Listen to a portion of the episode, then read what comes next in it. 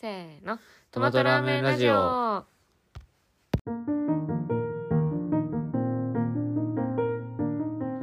いトマト屋さんのトマちゃんと。えー新潟市西区で夢を語り新潟やっています。釘宮です。はい。ああえっとえっと僕あれですね。なんかはい。最近あった面白いことっていう風な感じで、えー話を振られてめっちゃ困ってるんですけど、はい。あのマイナンバーカードを、はいえっ、と一回執行というかえなんか作り変えないといけない状況になってなんで？なんか住所をうん。書くうん欄が、あのー何いっぱいになってはいはいはい。そうそうそんなに引っ買えないかみたいな。越ししたの？いやだって大分来てうん。宮崎行って、うん。で新潟来て、でうん。新潟でもその三条とか、うんえー、と古町下古の方に行ったりとか、うん。で西区の方に住んお店の近くに住んだりとか、うん。っていうのでいっぱいになって今買い替えないあ買い替えじゃないえっと買えないといけないんですよ。うんうん。で今は便利なことにウェブで、うん。えっとできるからでそれの、えっとウェブの申請をするために写真を撮らないといけない。はい。って話になって写真を撮ったんだけど、うん。なんか自撮りでさやろうと思っても全然うまくいかないわけ。道苦手うん。だからさその鏡でうん。作業するのも苦手なのに、鏡で作業。あそうえ鏡を見ながら例えば自分の眉毛剃ったりとかさへ毛が剃ったえりするのも苦手なのに自撮りがうまくいくわけないじゃないですか めっちゃ困って、うん。そのうちのメンバーがさたま来てたから、うん。お願いしたの。ちょっと僕の顔撮ってもらっていい？みたいな、そしたらさあのカメラ向けられた瞬間にいやこっちは真顔で撮らないといけないんだよ、その真顔で撮らないといけないっていうプレッシャーが面白くて、ずっと笑ってんの。であのその結果撮れたその結果うん。あの撮れた写真がうん。あのちょっとねこれって。めっちゃ笑ってんじゃん。めっちゃ笑顔、いや釘宮さんといえば、うん、カメラ向けたら笑わない人じゃん。そうそうそうだから笑わないと決めてるんじゃないかなって思う、めっちゃ笑顔よで自撮りしたらこうなの？こう。全然ラジオで伝わってないからね。こんな感じ。あこれ猫の背中、あのちなみにあの自撮りした釘宮さんは、うん、ちょっと犯罪者っぽい。でなんかさちょっとさその右斜め上から撮るアイドルのさ写真っぽくない？これいやーちょっと犯違罪者っうぽい。ハイマーっぽい。なんかあの僕こんな指名手配されて顔細長かったっけ？確かに、ね。そうなんか面長になってる。そうそう。はい。でそのさ この一回笑っちゃったから、うん。もう全然ずっとその顔でさ 撮っちゃって。ダメじゃん。そうじゃあだいい写真撮れなかったの？そうそう。またリ結トライ局そのいや真顔の写真頑張って自撮りで撮った写真をはい。あの送って登録はい。完了,、完了と。はいで今混んでるので2ヶ月後ぐらいになるなみたいな。そ今マイナンバーキャンペーンしてるもんね。うね。うん。大変だな。はいということで。はい。えー、まあこの前う、ん。まああのなんだっけ。い実はこの内容を一回撮ったんですけど、そうそうそう。えー音声の調子が悪い。なんかめっちゃ雑音が入音ったんだよね。声の調子悪いうん全然うちらの話がまとまんなかったんだね。そう。まあ、まとまんないのは、まあ、このラジオのコンセプトはか壁打ちだから、うん。まあ、まとまんないのはそうなんだけど、うん。あのまあその雑音が入るのは良くないなと思って、でちょっとボツにしようみたいな、うん。でもやっぱりこれの話はしたいよねって思ってえっ、とまあ2回目のテーマに2回目のテーマだけどそのテーマを話すのは2回目になります。はい。で、えっと多分僕のお店のお客さんが、うん。えー質問してきた内容のことだと思うので、はい。まあ、僕から話すと、はい。まあ、お客さんがなんか、まあ、就活のするタイミングですと。うんうんでえっ、とやりたいことがないというかやりたいことってどう見つけたんですかって僕に質問してきたんですよ。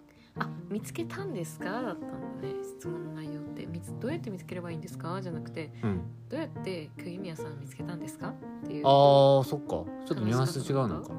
あえーそうだね。どうやって、えー、とどうやってうん。見つけたんですか、うん。かうん。っていうふうな質問が来ました。だからやりたいことをどうやって見つけるかっていうテーマで、今回話そうと思います。はい。はい。どうやってますか？えっ、と、はい。えー大きく2つやり方があると思っていて、はいえー一つは自分の過去を遡ってみるっていう方法と、えーもう一つが、えー、と目の前のやりたいことをうん。うん徹底的にうんすることはい。だと思っています。なんかその後者の方、えっ、と自分の今やりたいことを徹底的にやるっていうのをさうん、前にうん「夢を語れ」のメンバーが、うん。えっ、と勉強会みたいなのをしてなかった、うん。うん。してた？その時にさ、うん。夢をいっぱい書くっていううん。うん。書き出すっていうのをさ、うん。やってたじゃん。やった。あれとつながる？えー、つながる部分もあると思う。うーん。あれなんかさあの聞い聞いたところによるとすごい、はい。みんなが夢をいっぱいもう紙いっぱいに書いて、うん。なんかすごくあの夢ってあのまあ言ってしまえばこんなのも夢にしていいんだとかう、ん。もう全部できるやりたいことをあのできるできない関係なく、うん。あの夢にして、ん。それをできることをどんどんやっていく、うん。っうん。ていうのを聞いて、うん。あそれすごいいいなと思って、うんうん。それをうん。メンバーのみんなとやった理由は何ですか、えーっとメンバーそのそもそも僕らの夢を語れの、ん。えーっと目標は夢を全47都道府県に夢を語れる場所を作る、その夢を語れっていうラーメン屋さんを作るために僕らは動いてるわけではなくて、うんその日本中に夢を語れる場所を作るためにこの夢を語れっていうのはあります。あーでそのツールとしてラーメンを出してるだけであって、うんえーっと商売が別にしたい商売が別にしたいわけでっていうとなんかニュアンスは違うんだけど、うん。その、えー僕らの目的はそうそう本質は夢を語れる場所を作りたいっていうこと。でじゃあ夢を語ったのか、夢を語ったというかう、ん。その夢を語る、えー方法というか、うなんていうのかな。やり方の一つうん。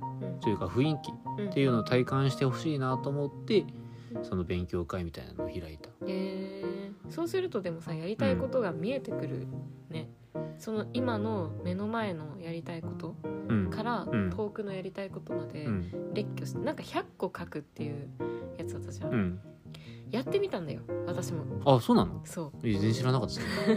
しかも一人でやったんじゃなくて、うん。今ちょうど学生がインターン大学生がインターンに来ていてでちょっとその1年生が来ているので、うん今あのこう将来の夢とか何？とかうん。聞く流れで、うん。ちょっとワーク1個やってみようかって言って、うん。やったんですようん。それ、うん。100個書くの超むずいと思う。でしょ、だから、うん。どんなことでもどんどん書いていくの。うん。まあ言ってしまうとどんなに小さいことでもその時は小さいことだと思っていた、うん。どんなに小さいことでもこの本読みたいとか、うん。映画を見たいとか、うん。すぐにできることもどんどんどんどん列挙していくとうん。あやりたいと思っているのにやってないなっていうことに気づいて、うん。それじゃあ明日からやろうってうん。思ったり、うん。その遠くにああると思っていた夢も、うん。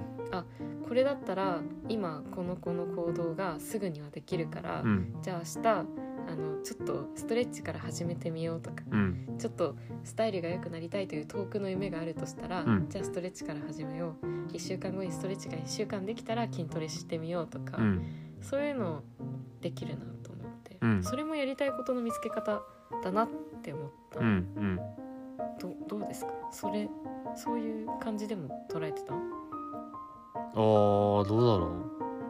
100個かけたな結う局ん無理無理だった。じゃうん。あちょっと制限時間を勝手に決めてまあその日の時間があったので。僕ら10分だったよね。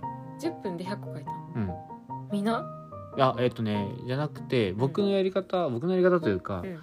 えーまず10分で100個書いてってうん。みんなに言ったの。紙渡してうん。急にね、うそのまあ書けるわけないん。ですよじゃあその、えー100個を埋めるためにはうん。どういう風な状態がいいかっていうのを体験するワークだった。うんうんうんうんじゃあえっ、と隣の人とうん。うんそのなんか交換、えーどうやったかな？グループに分けたの。うんうん。な 4, 4つのグループ。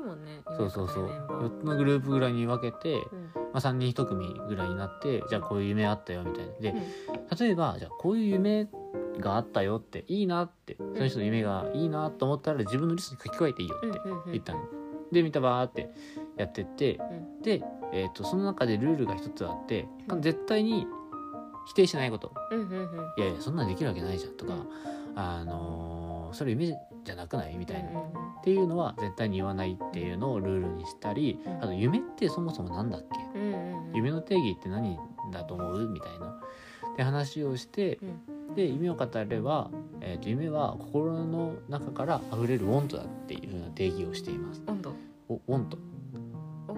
ええー、want あの want W はいはいはい、はい。欲しいね。はい、欲しい、まあ、日本語でやればそうなんだけどまあやりたいとか欲しいとかうん。だから例えばた食べたいもうん。夢なんですよ、そうね。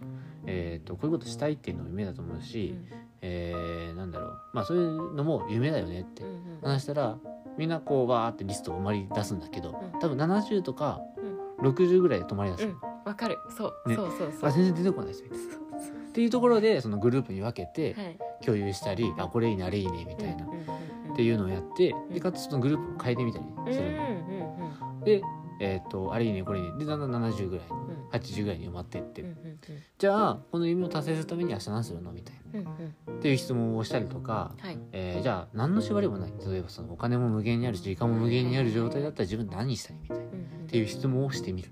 うんうん。とか、よくそれさ、うん。あので出すよね。あのちょっと迷ってる人がいた時に、うん出してると思う僕は。これは僕はそのコーチングの本を読んで、うん。あこの質問いいなと思って、でえー、投げかけてみてる。うんこれは自分自身に対してもそうだし、うん人に対してもそう。うんっていうのでだんだん80とか埋まり出してうん。で最後はグループ全員ってそのえっ、と今まで3人1組とか4人1組だったグループを、うん。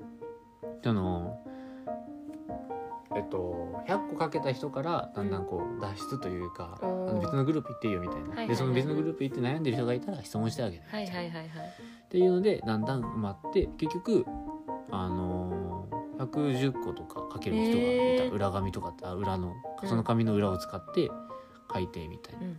で、うん。